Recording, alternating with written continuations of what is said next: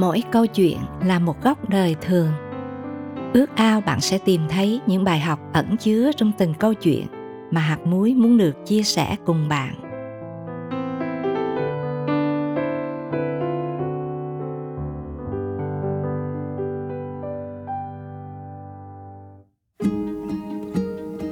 Bay trên đôi cánh trẻ thơ là câu chuyện rất thương về ông lão sống trong một khu chung cư thân mời quý thính giả cùng lắng nghe.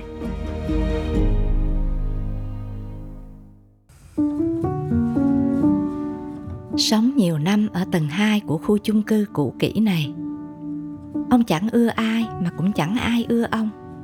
Người ta nhìn ông như một ông lão quá dị, khó gần.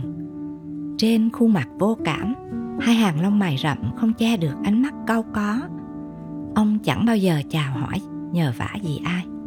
Và đương nhiên cũng chẳng ai chào hỏi nhờ vả gì đến ông dù vậy có một điều khá thú vị là người ta xem ông như chiếc đồng hồ không kim của khu chung cư này. Buổi sáng sớm, nhìn thấy ông vén màn tì tay trên sông cửa sổ, đẩy người tới lui rồi vươn vai hít thở, thì ai cũng biết đó là khoảng 5 giờ 30 phút. Rồi khi nghe tiếng khóa cửa lách cách, nhìn thấy ông quần áo tươm tất rời khỏi nhà, thì biết đó là 7 giờ. Đến 8 giờ, ông quay trở về với chiếc túi sách màu xanh lá, cứ thế người ta chẳng cần nhìn đồng hồ. Chỉ cần nhìn ông cũng đủ biết là đã hơn 9 giờ. Khi thấy ông ngồi đọc báo hoặc ngủ gà ngủ gật trên chiếc ghế lắc đặt bên cạnh cửa. Ngày nào cũng thế điều độ đến kinh ngạc. Chẳng có gì làm xáo trộn cuộc sống của ông. Trong khu chung cư người đến, người đi tất bật sinh nhai. Chẳng ai buồn quan tâm hay động chạm đến ông lão. Rồi một sáng tháng ba oai bức, có cặp vợ chồng cùng đứa con trai nhỏ, khệ nệ bưng bê đồ đạc, dọn đến ở sát vách nhà ông. Chẳng ai yêu cầu thế mà họ đi chào quen từng nhà. Khi đến trước cánh cửa khép hờ nhà ông lão, họ mở lời. Chào ông. Ông lão hé cánh cửa cau đôi mày rậm nhìn một lượt từ anh chồng đến chị vợ, đến đứa con nhỏ rồi nhún vai. Chẳng ai biết động tác ấy có nghĩa gì, nhưng rõ ràng ông đã dựng lên cái hàng rào vô hình, khiến người khác không thể đến gần. Sau vài giây bối rối, anh chồng nở nụ cười thân thiện. Chúng cháu mới dọn đến, hôm nào tiện mời bác sang chơi. Cánh cửa đang khép hờ chậm chậm đóng lại khi câu nói chưa dứt. Hai vợ chồng nhìn nhau rồi lẳng lặng quay về. Thằng bé con 5 tuổi níu áo bố hỏi, ông bị sao vậy bố? Không sao đâu con, ông là một người đặc biệt.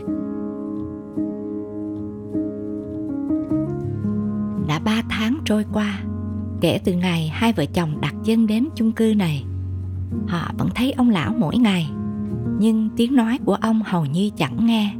Cả cái gật đầu hay nhếch mép cũng không hề thấy. Một hôm, thằng bé được mẹ dẫn đi nhà trẻ. Khi đi ngang qua cánh cửa nhà ông, nghe tiếng ho nặng nề kéo dài. Thằng nhỏ kéo tay mẹ. Mẹ, ông đặc biệt bị ho. Chiều nay mình hái lá tần cho ông uống để hết ho được không mẹ? Ừ. Rồi chiều hôm đó ông lão nghe tiếng động ngoài cửa sổ thấy cái đầu trẻ con lấp ló rồi cánh tay bé bé vén bức màn tìm cách gác mấy cành lá tần lên bệ cửa sổ. Ông lão uể oải rời khỏi chiếc ghế lắc cất giọng ồm ồm. Nghịch gì đấy? Bên ngoài cửa sổ thằng nhỏ cố rướng người mở to đôi mắt đen lay láy nhìn vào. Lá tần cháu cho ông lá tần để làm gì đem đi chỗ khác chơi. Đứa bé nhón chân, ve vẫy nhánh lá rồi lay hoay tìm cách để nó lên bệ cửa. Ông lão xăm xăm bước ra với ý nghĩ sẽ làm thằng nhỏ bỏ chạy. Nào ngờ, nó đứng nhìn ông chăm chú, rồi từng bước từng bước tiến lại gần. Ông ơi, mặt ông dính cái gì kìa? Ông lão nhíu mày hỏi. Cái gì? Cháu không biết ông cúi xuống, cháu lấy cho. Ông lão cúi xuống, rồi cúi thêm một chút một chút. Bàn tay nhỏ của thằng bé trượt nhẹ trên thái dương xuống gò má nhăn nheo của ông, rồi xòe bàn tay ra để lộ mẫu giấy xốp vụn. Từ cánh cửa bên cạnh, mẹ thằng bé di chuyển chậm chạp vì cái bụng bầu, bước đến phân trần. Cháu nó muốn đem lá tần sang để ông uống vì nghe ông ho. Vẫn gương mặt cau có, ông lão cầm lấy nhúm lá, bối rối hôi nhẹ trong khoảng không rồi bước lui chậm chậm vào phía trong cánh cửa. Rồi đóng lại. Từ bên ngoài, mẹ thằng nhỏ nói vọng theo. Ông ơi, ông giả ra, rồi cho vào một tí nước, tí muối vắt uống để hết ho ông nhé. Tiếng chân đã rời bước còn ông lão cứ đứng lặng yên bên trong cánh cửa với nhúm lá trên tay. Đã lâu lắm, ông không nghe được những lời lẽ ân cần như thế. Tháng ngày cứ chậm chạp trôi, rồi mùa hè đến. Ông lão thường đứng bất động hàng giờ bên trong khung cửa sổ nhìn ra xa. Nhiều thứ thay đổi nhưng dòng sông muôn thuở vẫn vậy. Lấp lánh trong nắng sáng, sao động trong mưa chiều đó là thứ duy nhất ông nhìn mà không thấy chán bỗng, tầm nhìn của ông bị che khuất bởi gương mặt của cặp vợ chồng trẻ sát vách. Vẻ bối rối gấp gáp, anh chồng chỉ vào vợ con rồi vội vã nói, bác à vợ cháu chuyển bụng phải vào bệnh viện ngay, mà đem theo thằng nhỏ không tiện. Bác cho chú gửi nhờ, thu xếp xong là cháu về ngay. Ông nghe loáng thoáng lời cảm ơn, tiếng dặn dò thằng nhỏ phải ngoan rồi tiếng chân vội vã bước. Thằng bé vai mang chiếc túi nhỏ đứng ngay người nhìn theo bố mẹ nó, khuất sau khúc cua của hành lang. Bất đắc dĩ, ông mở rộng cánh cửa rồi hất hàm về phía thằng bé. Vào đi. Cháu muốn ngồi đây để chờ bố về. Nó tháo chiếc túi ra khỏi vai rồi ngồi bệt xuống cạnh cửa. Ông lão ngã người trên chiếc ghế lắc hấp háy đôi mắt nhìn thằng bé. Tay nó mân mê chiếc máy bay màu ánh bạc nhỏ xíu như chiếc lá trúc. Từ cổ họng nó phát ra âm thanh u u. Lúc cao, lúc thấp khiến ông lão khó chịu. Nè, đừng ồn để ông ngủ.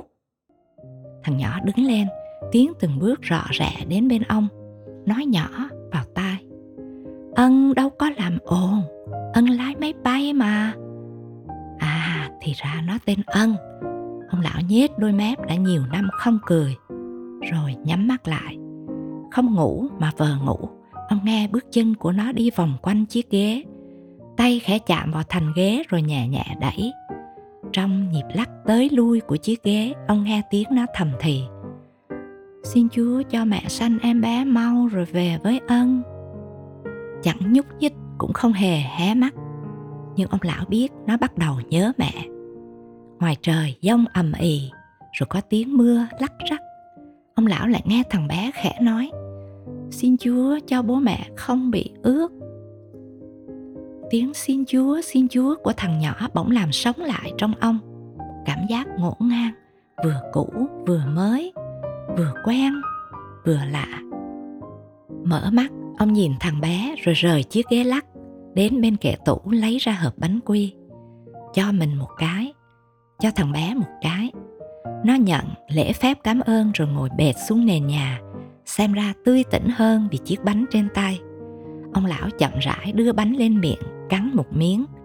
Thằng bé mở to đôi mắt tròn xoe, rồi thốt lên, mẹ nói trước khi ăn phải cảm ơn chúa. Nó vội vàng đến bên ông.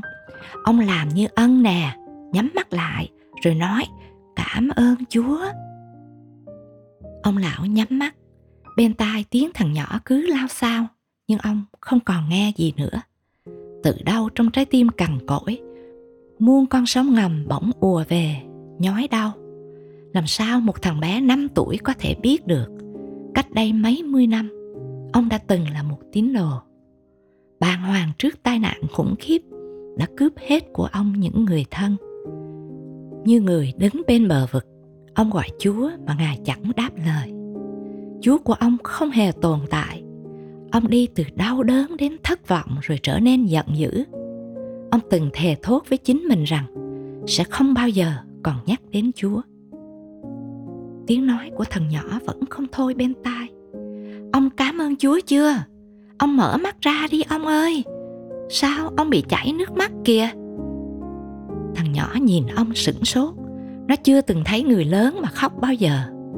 Bàn tay nhỏ ngập ngừng, vụng về, nó quẹt nhẹ dòng nước mắt của ông đang từ từ lăn xuống gò má. Rồi không hiểu, bằng cách nào đó nó nép sát vào ông. Và cuối cùng, ngồi lọt thỏm trong lòng ông. Nó cũng bắt đầu khóc giữa đôi vai rung lên bằng bật của ông lão. Ngoài hàng hiên, mưa vẫn tí tách rơi. Không biết bao lâu trong căn phòng thiếu sáng, một ông già, một đứa nhỏ ngồi lặng yên bên nhau.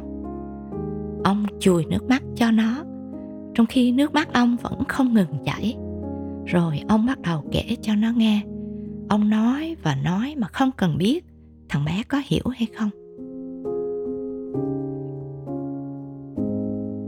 Kể từ ngày ông cắt đứt mối liên hệ với Chúa, ông ghét tất cả những người chung quanh. Ông chán nghe những lời an ủi, ông mệt mỏi với những người viếng thăm. Ông trở thành người cô độc nhất trong những người cô độc. Chưa một lần ông mở miệng kể với ai về nỗi khổ của mình. Vậy mà giờ đây, ông lại có thể nói tất cả với người bạn nhỏ bất đắc dĩ này. Và rồi, dường như những phiền muộn đã đóng băng trong lòng nhiều năm bắt đầu tan chảy đứa bé ngồi nghe chẳng biết gì để nói cứ gặm gặm mẫu bánh quy. Dù vậy, từ đôi mắt sáng trong, ông tìm thấy được sự cảm thương sâu xa.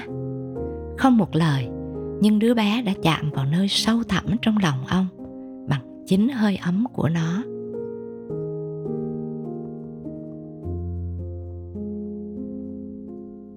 Kể từ sau buổi chiều hôm đó, thằng bé con cứ như là bữa ăn giấc ngủ chẳng thể thiếu của ông lão ngày nào không thấy nó là ông ngóng trông ở khu chung cư, người ta ngạc nhiên.